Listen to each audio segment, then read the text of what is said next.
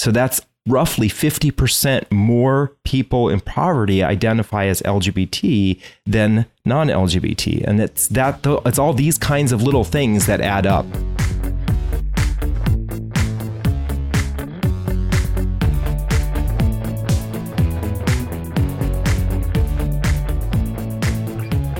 Welcome to The Fi Show, where you get a behind-the-scenes look into financial independence. Here's your host, Cody and Justin. Hello, everybody, and welcome back to another episode of The Fi Show. Today we have on John and David from The Debt-Free Guys, where they're going to talk about their debt-free journey, how they've turned that into a financial independence journey, and also unique insights and perspectives from the LGBTQ community. But before we do that, let me check in with my co-host, Justin. What is going on, man? Hey, Cody, just, recovering from all the Thanksgiving holidays. And, for me, Thanksgiving, the funnest part is always just all the family stuff. And Leslie's family always has like a big tradition of going out to this deer lease and staying for a couple of days, which is kind of cool because you're really off the grid. Family from both sides are out there. And I taught my dad into coming down. And then I also cooked some recipes that my mom always cooks. So kind of brought everything together. And he's staying in town for like 9 days. So we've been showing him around Austin a good bit. And let's see, the one kind of FI thing I did is I checked my email this morning. I saw I got a payout from selling a Home Depot coupon for $50. So very random, but I already get 10% off my veteran discount. So it was this random 15% off discount you get when you move to a new house.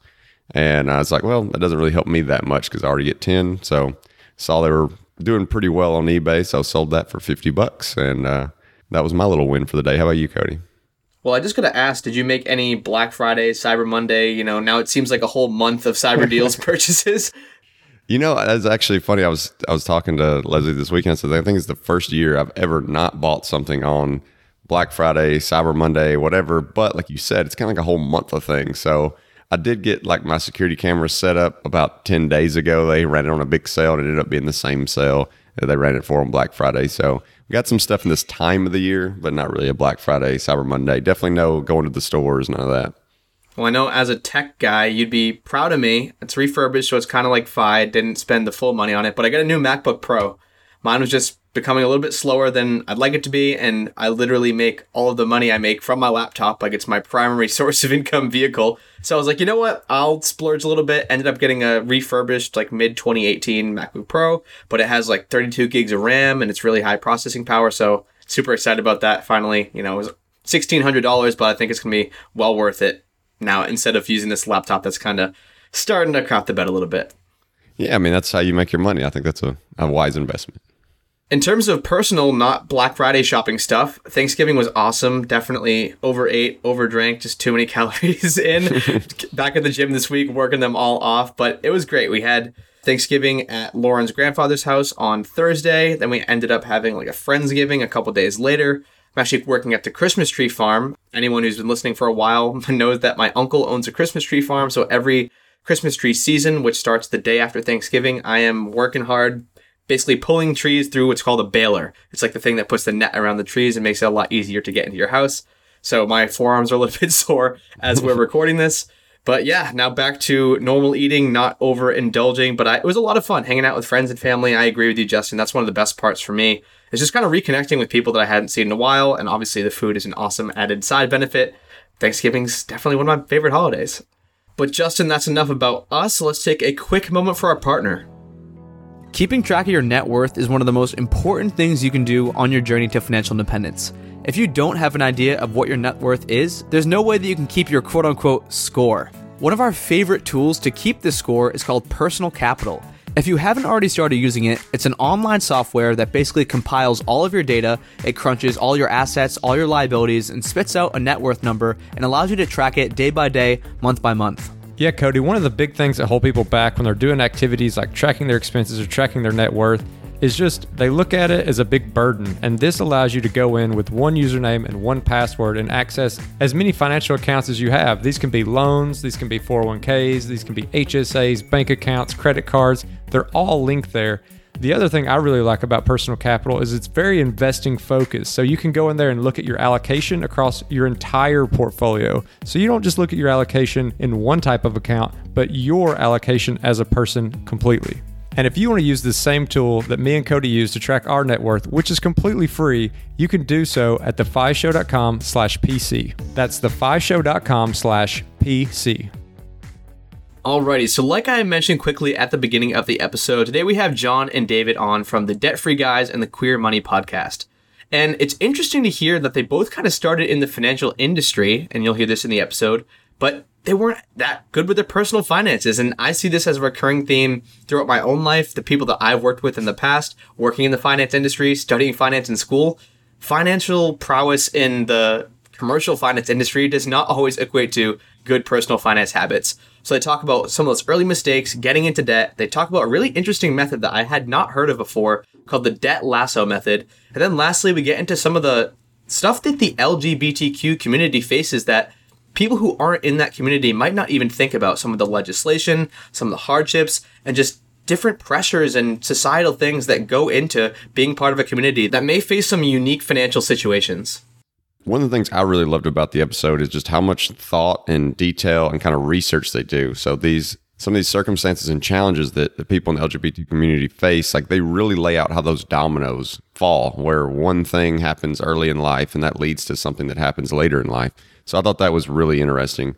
And obviously, you already mentioned that Debt Lasso Method. That is a really neat one, a very tactical thing. We always love to give the listeners that. And we think this is probably going to be an episode you want to share with some friends for some of these unique takes and methods. And you can share that and get the show notes over at thefishow.com/debt-free-guys. That's thefishow.com/debt-free-guys. Take it away, John and David. My family didn't talk about money. In fact, I remember distinctively, this is going to date me, but I distinctively remember riding in the front seat of the car with my mom. And it was a Ford Pinto.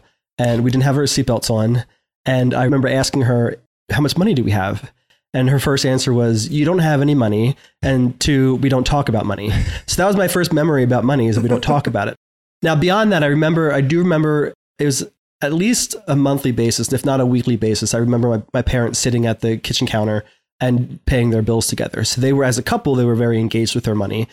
I never lacked for anything as far as I knew. So other than that, I didn't have a negative association with money, but we just didn't talk about money. And then suddenly I graduate college, and the whole point of going to college is to earn as much money as you possibly can, but nobody tells you how to manage the other side of that balance sheet. And so I learned that the hard way after I finally got with David. And David, bouncing that off you, like, did you have a similar upbringing? Or, because it's always interesting to hear couples who maybe have different backgrounds, and then when they get together, those mindsets clash a little bit because they just had such different upbringing. Right, sure. My upbringing was a little different. When I was really young, my father had been in the military, moved back to the United States. I was born in Germany and we moved back to the United States. My dad got a very well-paying job working for a company that built nuclear bombs. And so early on, things were pretty good for us. But then my parents became Jehovah's Witnesses. And my dad quit his job because he couldn't work in the war industry and took a 50% cut in pay. And I was about 6 years old when this happened. Our family went from, similar to John, not really lacking for anything to all of a sudden my sister and I were on school lunches. It was a constant reminder that we don't have enough money. Mom was making clothes for my sister mostly. And every time we went to the store to get something for me, it wasn't what I wanted. Just that kind of this, all of a sudden, at 6 or 7, I started getting indoctrinated in this idea of scarcity. And I think piling on top of that, the religion also kind of made me feel like, you can't have money, being, money is bad, it's evil, rich people are bad. All of that was kind of indoctrinated into me as well. And so for a long time in my life, I just kind of avoided money.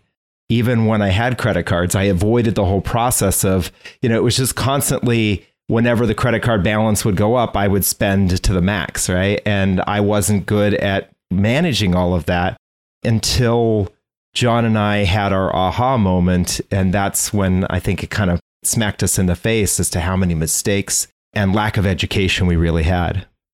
And before we get to the part where you guys meet each other and, start dating and start talking about your finances, I just want to kind of paint the full picture, get more puzzle pieces in the puzzle here.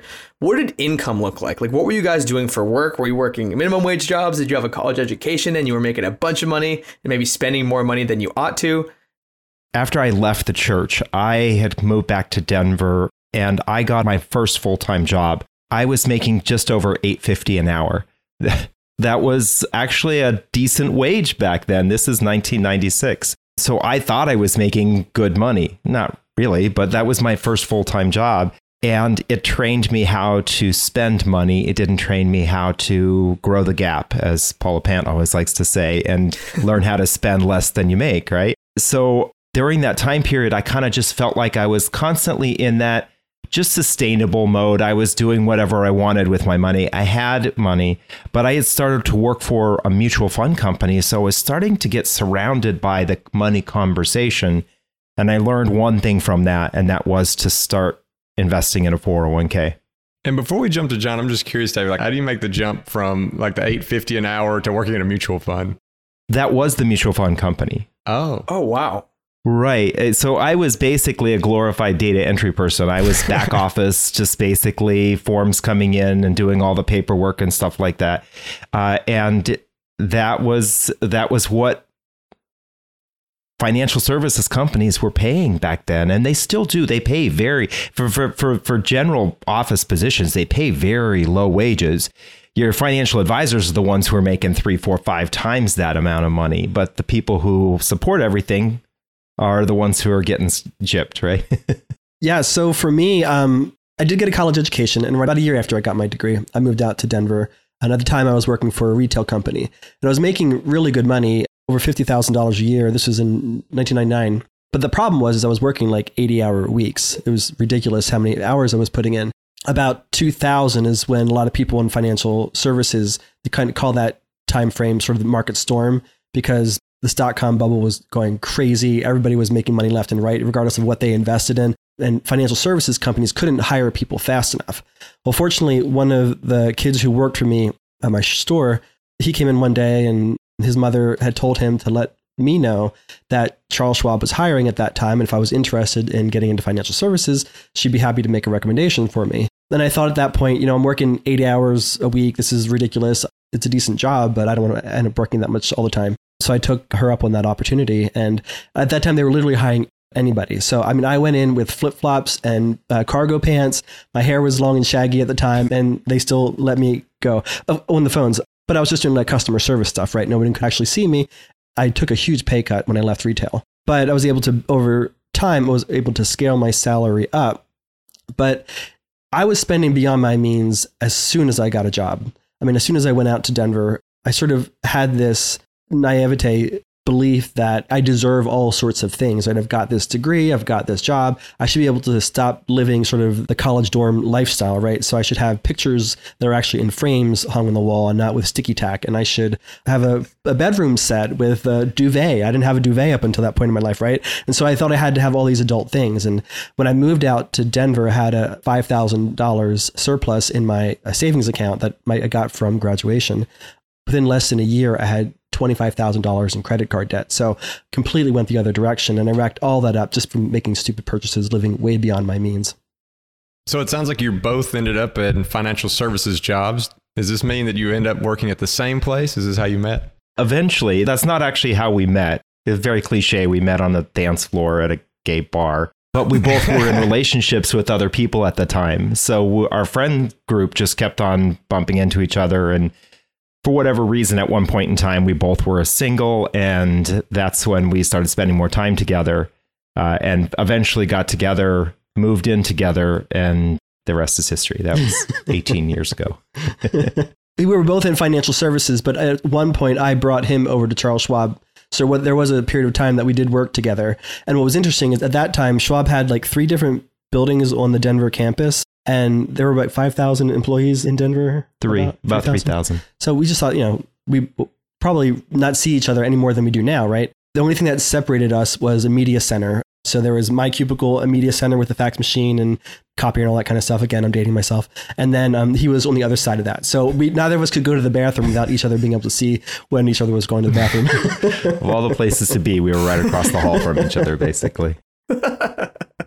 So from two guys who meet each other on the dance floor to becoming a couple, and I know something you talk about quite a bit is like navigating those difficult, those initial money conversations, because a lot of spouses, a lot of couples, when they get together, it might not be years until they bring up, you know, some of that financial baggage that they might have accumulated along the way. Could you talk about like what that was like for you and, you know, how other couples who struggle with that can bring up that credit card debt or that mortgage debt or those student loans that they might not want to talk about right away?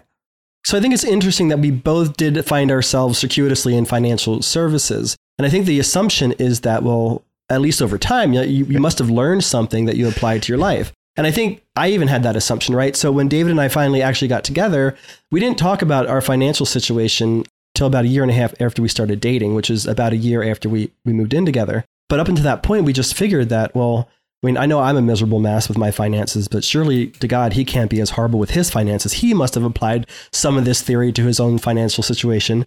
Each of us thought that the other was just doing better. And so it was kind of a, like David said, it was a completely aha moment, knowing that, oh my God, on so many different levels, we are the exact same person and our finances were the exact same thing. We were in financial services. We weren't more inclined to talk about our finances sooner than maybe we probably should have. We weren't managing our money better because we knew better. There's just a lot of hypocrisy going on up in our lives up until that point. And I think that there's this perception that, well, everybody in financial services, they know all the tricks of the trade.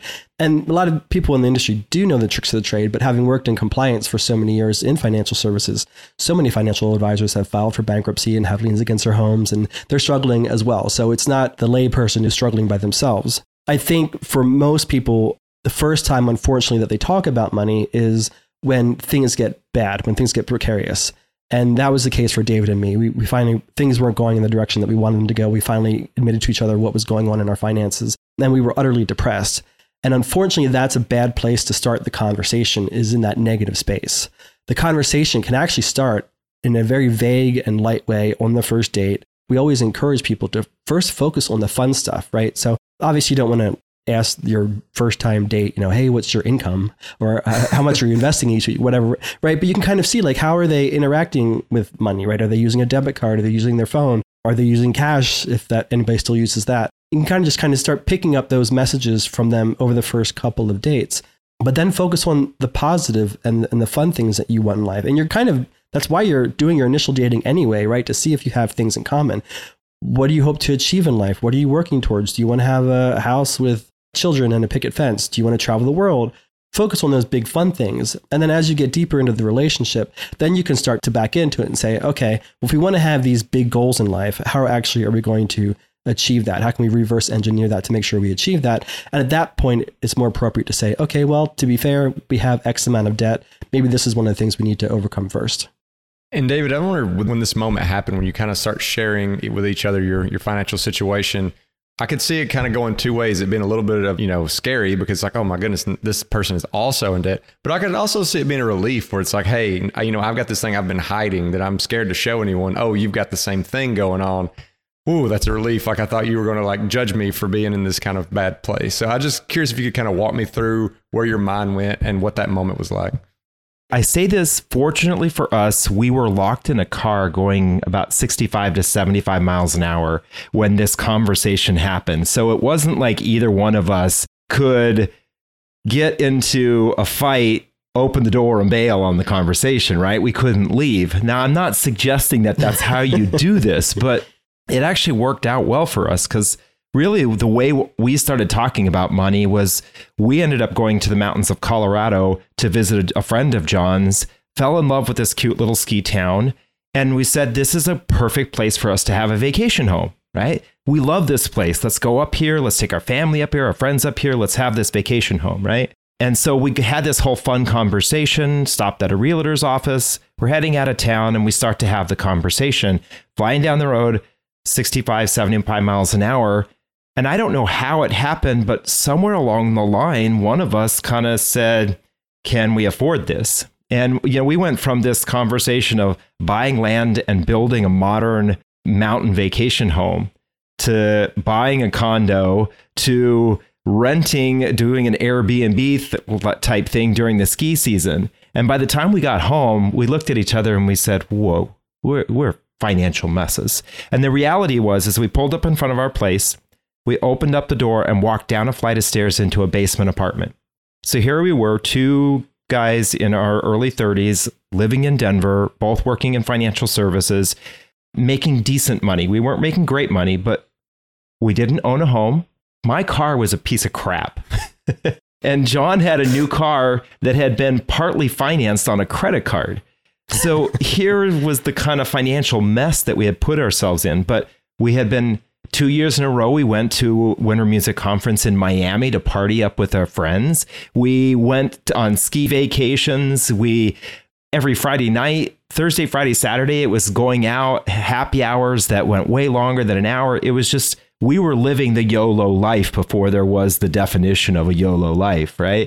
Our credit card balances and our bank balances showed the YOLO life that we were living way beyond our means, right? There's a recent statistic from Credit Karma that says that 47% of millennials have gone into debt trying to keep up with their friends and through experiences or buying things. And that's exactly the lifestyle that we were living.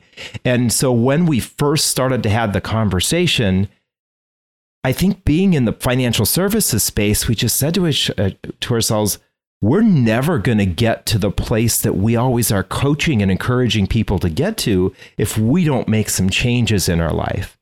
And that was the beginning of the, what is it we're going to do to reverse this from a negative net worth to a positive net worth?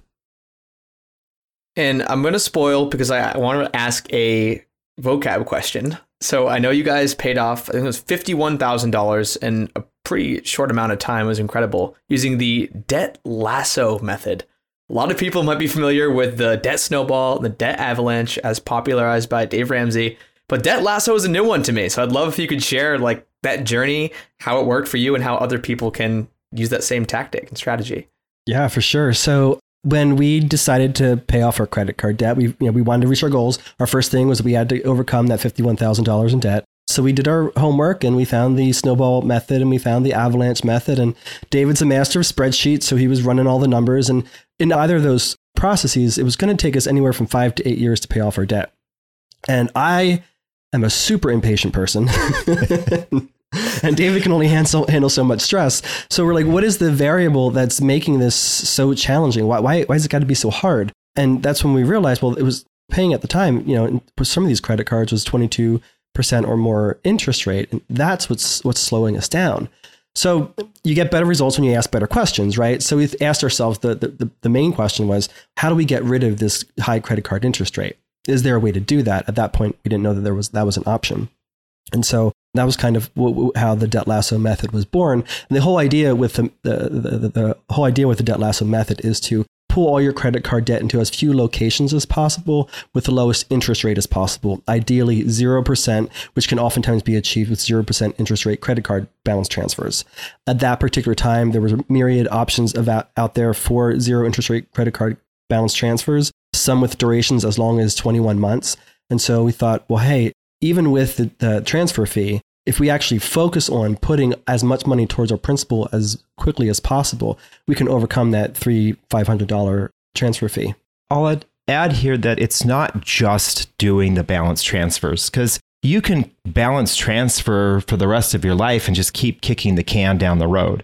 So the Debt Lasso process actually has 5 steps to it. And the first one is to commit.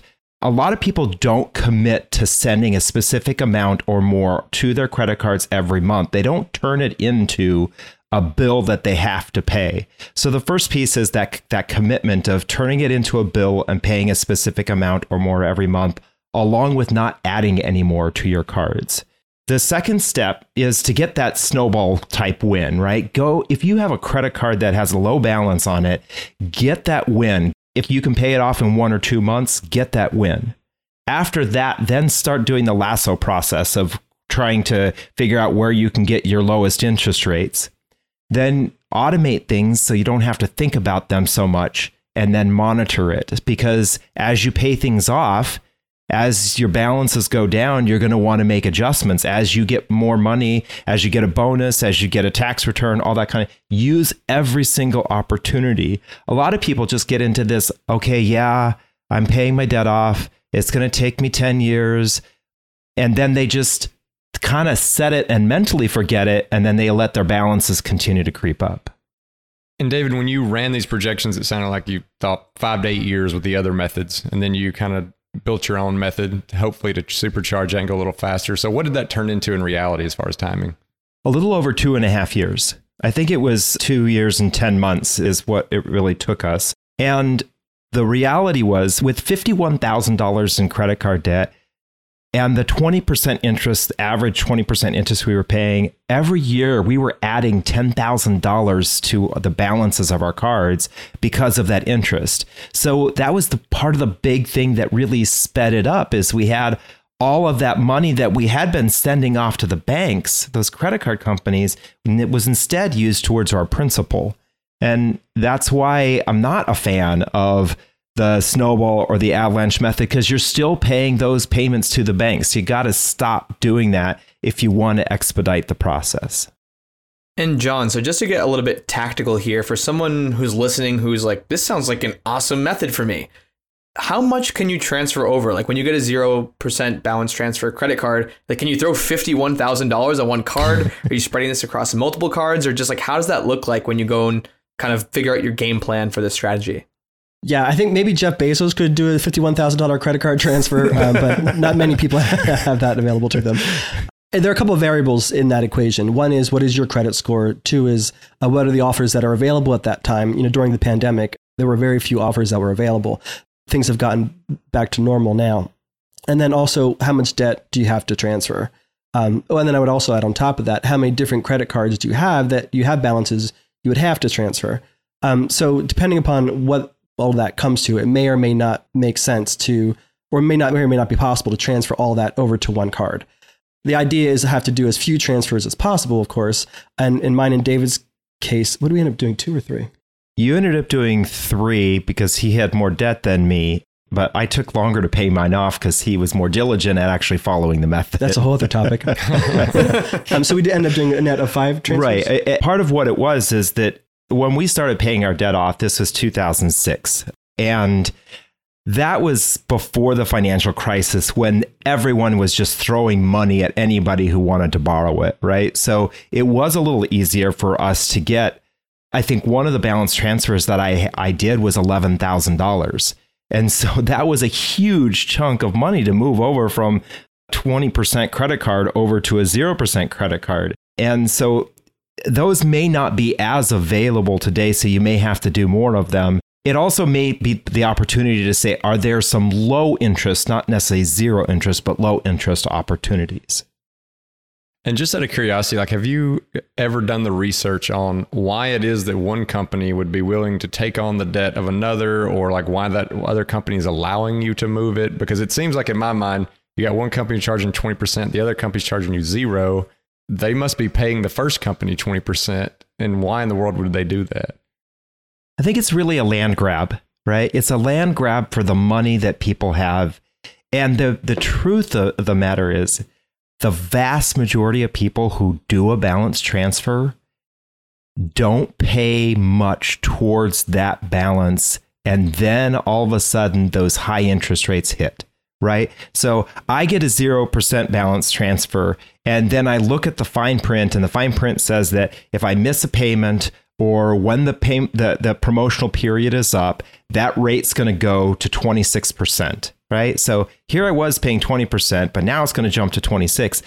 Those banks, those credit card companies are hoping and praying. And the reality is that the vast majority of us are, I don't know whether it's stupid or lazy or YOLO'd into disbelief that we're going to pay it off, right? I mean, that's why, literally during the pandemic, we saw credit card balances go down because people, they couldn't go out and spend their money, right?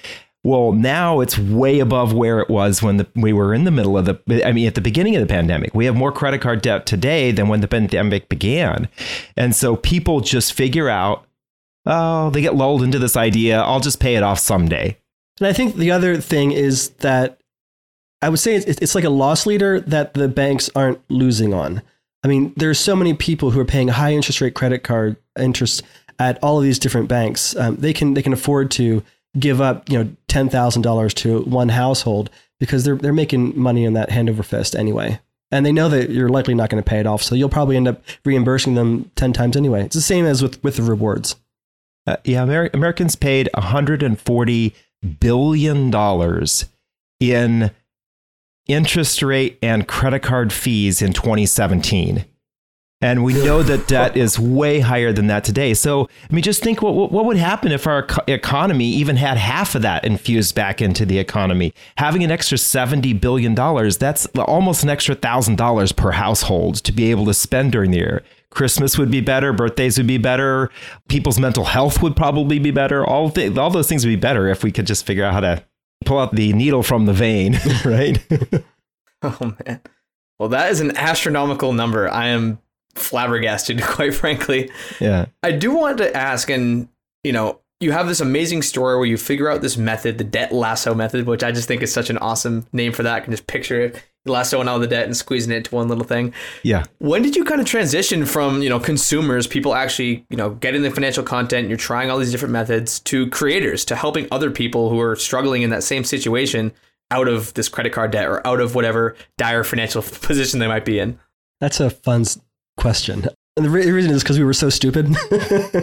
So towards the end of paying off our debt, we thought that we have a unique process here, and we're unique in a way, in at least from what we at the time was on television and radio, in that not only are we in financial service and we had all that theoretical knowledge, but now we just went through a really rough, big, tough patch, and we have that practical knowledge. So we thought that combination was actually something that we could use to help people.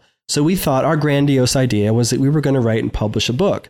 And everybody knows that after you publish a book, Oprah Winfrey invites you onto her TV show. She talks about it. Suddenly, you're rich. You're helping millions and millions of people. You get a book. And you get a book. Life is amazing. So fortunately for us, we actually did commit to writing the book. We wrote the book. We shopped it around to 30 or so different agents, got 30 or so different rejection letters. But one of those rejection letters said, you guys have a compelling story. You have a great strategy. Your problem is that you don't have a platform. We were stupid because we thought the book was the platform, but that's not. He said, you need a radio show. You need a TV show. You need a blog, a podcast. At that point, we didn't know what a blog or a podcast was. Those were new words to us. And we thought, well, getting a radio show and we're getting a TV show seems a little bit impossible, at least right now. So let's look at this blog or podcast idea. And we found a blog. And so we, about the time that we published our book, we launched a podcast called Debt-Free Principles. Website called Debt-Free Principles. Debt-Free Principles. Shortly after that, we were like, well, this sounds pretty sterile. And who would go to that website? So that's when we became the Debt-Free Guys. And that was our long, circuitous path becoming the Debt-Free Guys. Right.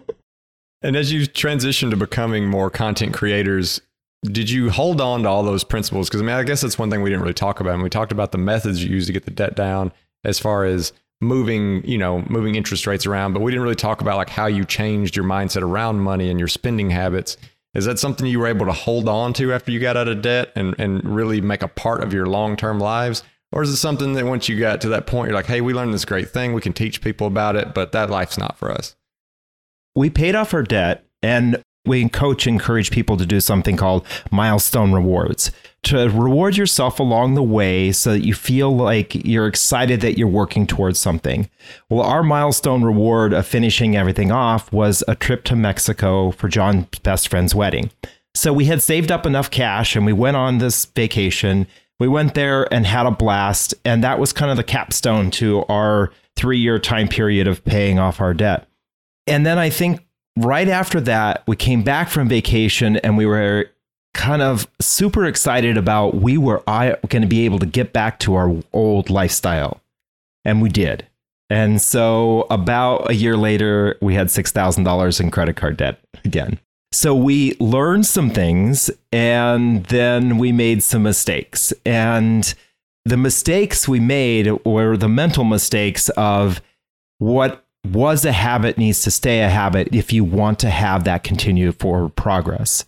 So we started to then go back and really reincorporate those things into our lives. It was really kind of focusing on, and we did this earlier on, it was what do we really want our lives to look like? Being intentional about our lives. Were our lives going to be Sunday brunch with the guys on having mimosas every Sunday? Is that what we wanted? We want to look back on our lives and say, yeah, I was the brunch guy, right? Or did we want something else out of life? And so then we came up with kind of the three things that were most important to us. And we really focused on our time and energy on that. Saving for retirement. And that's why we're retirement millionaires today, is because we kept that lifestyle, living that lifestyle as if we were still in debt, and shifting all that money over into investing in our retirement accounts. And then we love to travel, and we didn't want to come back with a credit card hangover, right? So many people go on vacation to de-stress. They come home a month later, they get this bill in the mail and they're like, shit, that was a nice vacation. I need another one, right? And so I think that happens to so many people. We didn't want that to happen. And so that became our next focus, was we would save money to be able to take the kind of trips that we wanted to take. So we spent 30 days in Australia and New Zealand in 2012. We spent 30 days in Ireland and Spain in 2018. And right before the pandemic, we just came back from spending 3 months in Spain. We did all of that with cash because we set aside the money.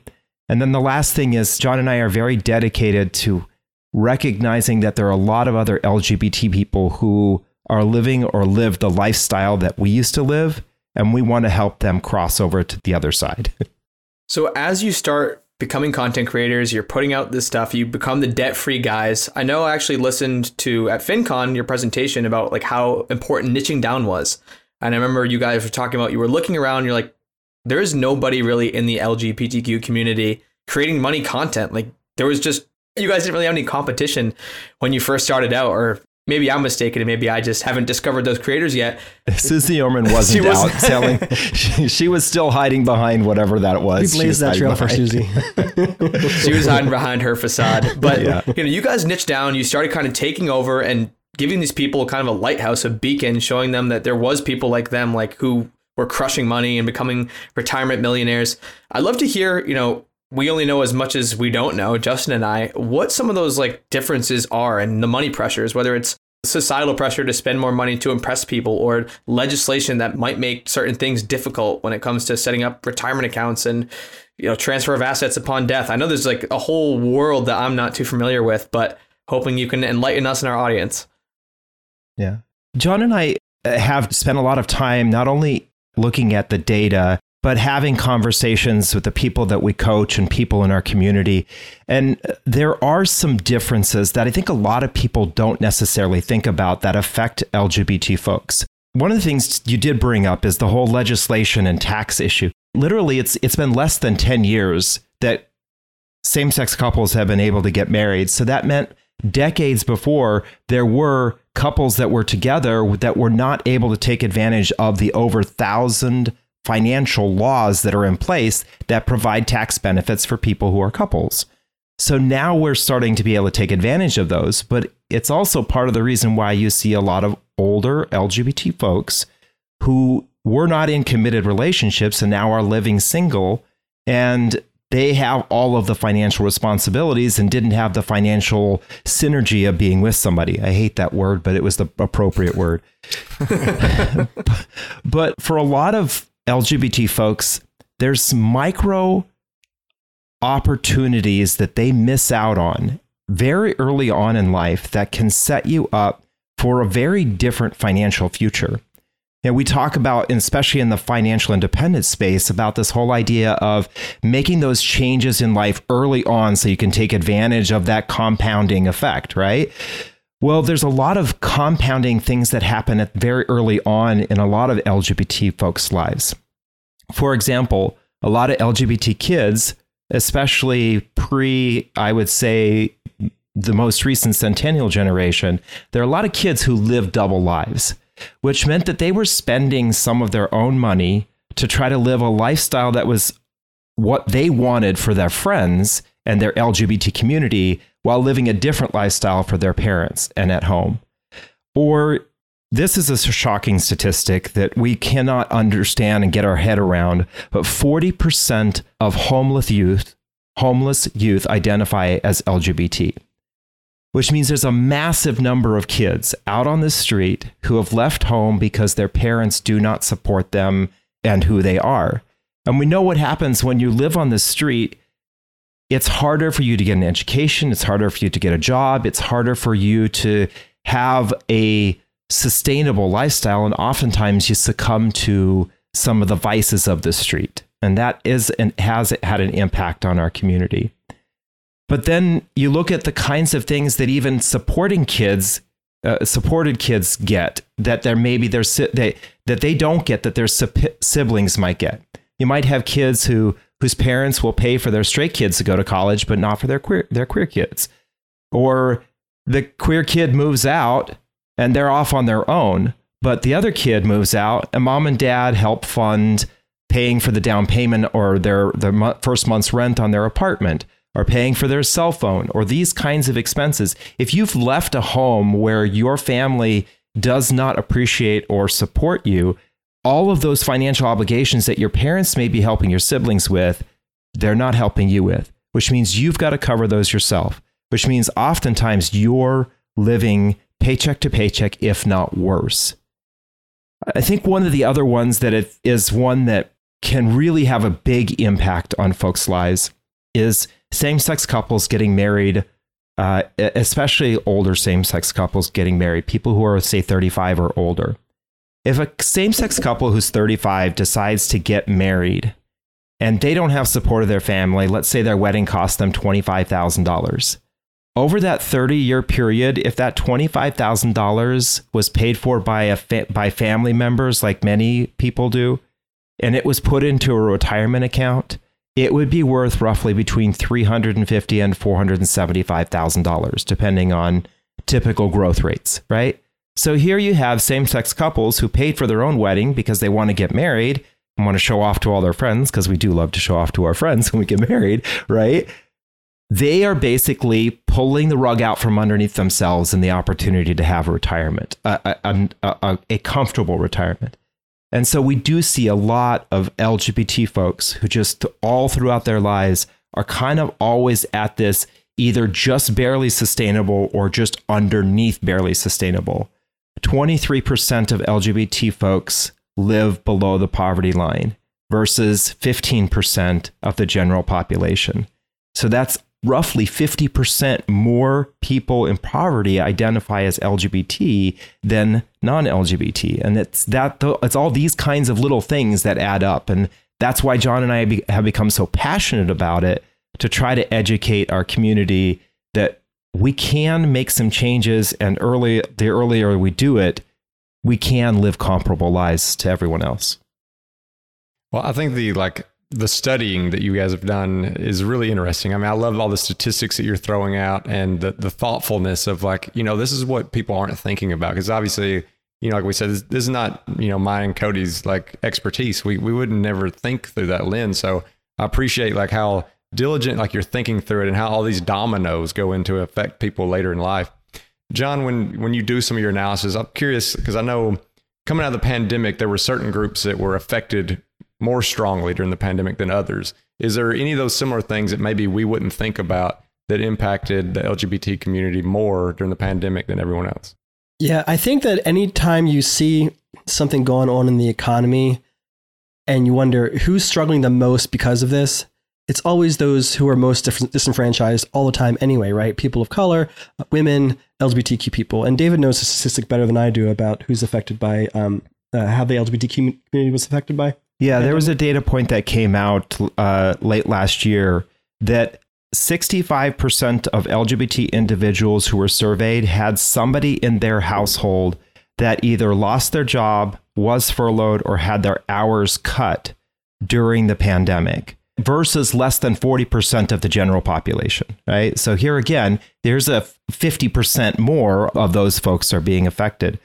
But what it really speaks to is the fact that there are so many people in our community that have chosen to work or have been forced to work in the service sector, in restaurants, in hospitality, in bars, in these kinds of services. They're working in services that during the pandemic, a lot of them, very similar to Hispanic and African American individuals, they are the primary supporters of these service industries, they had their jobs pulled away from them and didn't necessarily have the financial support and wherewithal that a lot of other families had to be able to weather that time period. One idea, I guess, that I read on your blog that I thought was quite interesting, and it seems like it has even more of an effect on the LGBT community, was this idea of compassionate capitalism. You guys had a post on your website that I read through, and just, I hadn't really heard that terminology before, and I hadn't really thought of like the direct effects it had on a community like yours. So I'd love if you could talk about, you know, tell the audience, one, what that means, and then two, kind of how that can help people. Yeah, so David and I have been struggling for the last several years. We were from financial services. We're capitalists. We support capitalism. I don't think that capitalism is the perfect economic system, but I think it's the best thing that's available. So one of the questions we started asking ourselves was, why is there this acrimony between capitalism and many people in the LGBTQ community? And so we've done a lot of research and paying a lot of attention to what people are saying. And I think right now there's a perversion of the definition of capitalism. I think all the politicians and all the more powerful people than us are telling us that we live in a capitalist society and we should all just be happy with it because it's the best thing out there. But in reality, we're not living in that capitalist society. I think what we've evolved into today is a combination of autocratic and plutocratic society. And so there are a lot of people at the high up who are making money hand over fist without doing anything, while the middle class continues to get squeezed more and more and more. It was up until about the mid-'80s that, for the most part, wages would keep target or go in tandem with GDP.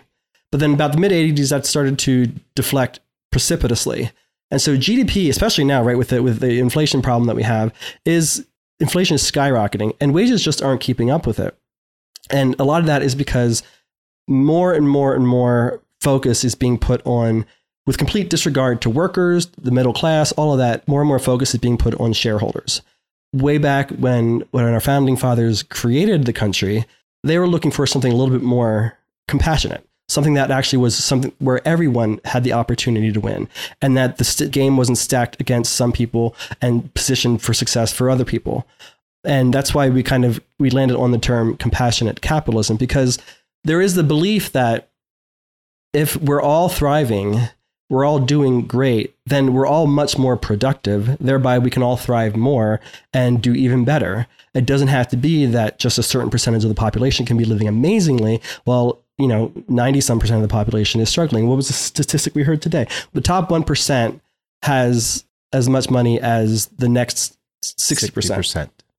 That is ridiculous, and that's a huge disparity of wealth. Only recently has the value or the net worth of the top 1% eclipsed the total, all of the middle class in the United States. So the top 1% have more money, more value than all of the middle class. Right? And it's not going to be much longer. They're going to be able to sweep in that next 40%. So we're kind of trying to do a bit of a reframing of capitalism, like, you can't just call it capitalism, because right now the definition of that in most people's eyes is kind of perverted. But there is a compassionate definition version of that, and that's what we're trying to push. I know that there's a lot of talk about socialism and other kind of economies, and we're not dogmatic about anything, but we do think that capitalism is the best one that's out there. So maybe a little bit of reframing and getting a little bit more back to the true definition would help more people. And in practice, how does that look differently? Like, I understand that, these people are making so much more money. They're, they have so much stock in these companies that are valued so high. And so that way their net worth is growing so much faster than the middle class. But tactically, what does that look like? Tactically, that looks like more companies that have CEOs like Gravity Payments, where he's willing to say, I don't necessarily need to earn $35 million a year so that I can live in Beverly Hills and have 12 homes and fly to outer space.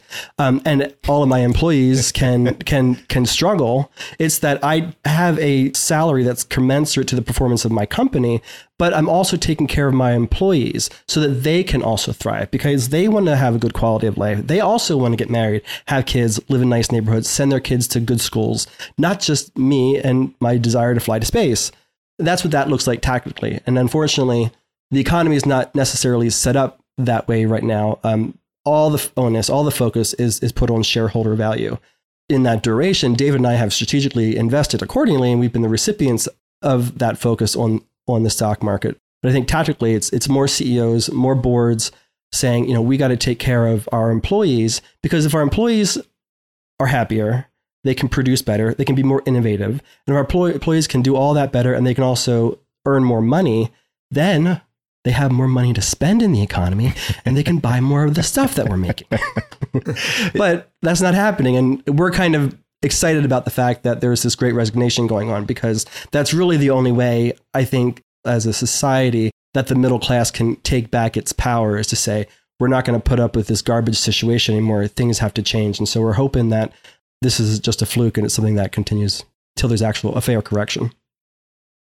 I'll just throw in the reason why we love that story about the CEO of Gravity so much is because he looked at his employees and he said, what would it take for every single employee here to be able to make the amount of money that would give them a quality of life that allows them to come to work feeling that they can do their best?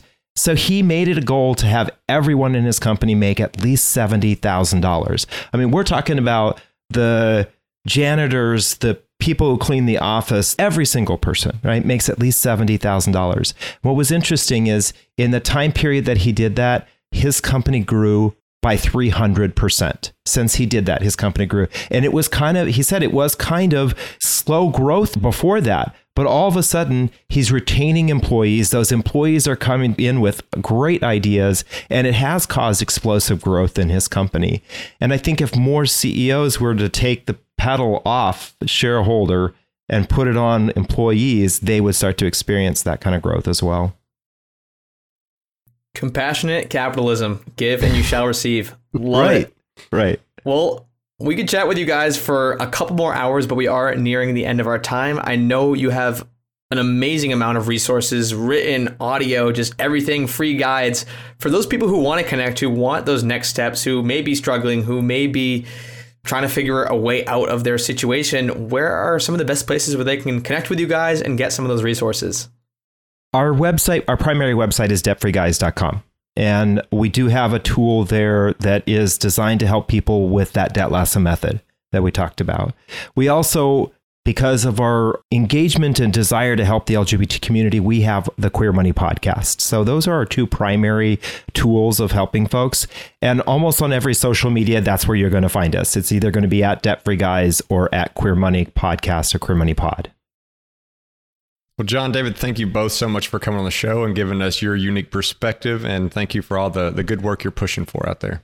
Thank you. Thank you so much for this opportunity. Yeah. This has been a lot of fun, and we appreciate that you guys gave us an invitation to come on your platform. We appreciate it. We're thankful that you do allow us to have the opportunity to share this kind of information, especially about the LGBT community, with other folks, because there aren't a lot of outlets that are talking about this. And so we really do appreciate the opportunity to do that. And as always, if you want to check out our Facebook group page, you can do so at thefishow.com/community. And we always appreciate those 5-star reviews. They help us get great guests like we had today. And if you're interested in supporting The Fi Show, you can do so by checking out some of our partners over at the resources page, which can be found at thefishow.com/resources. And thanks for listening.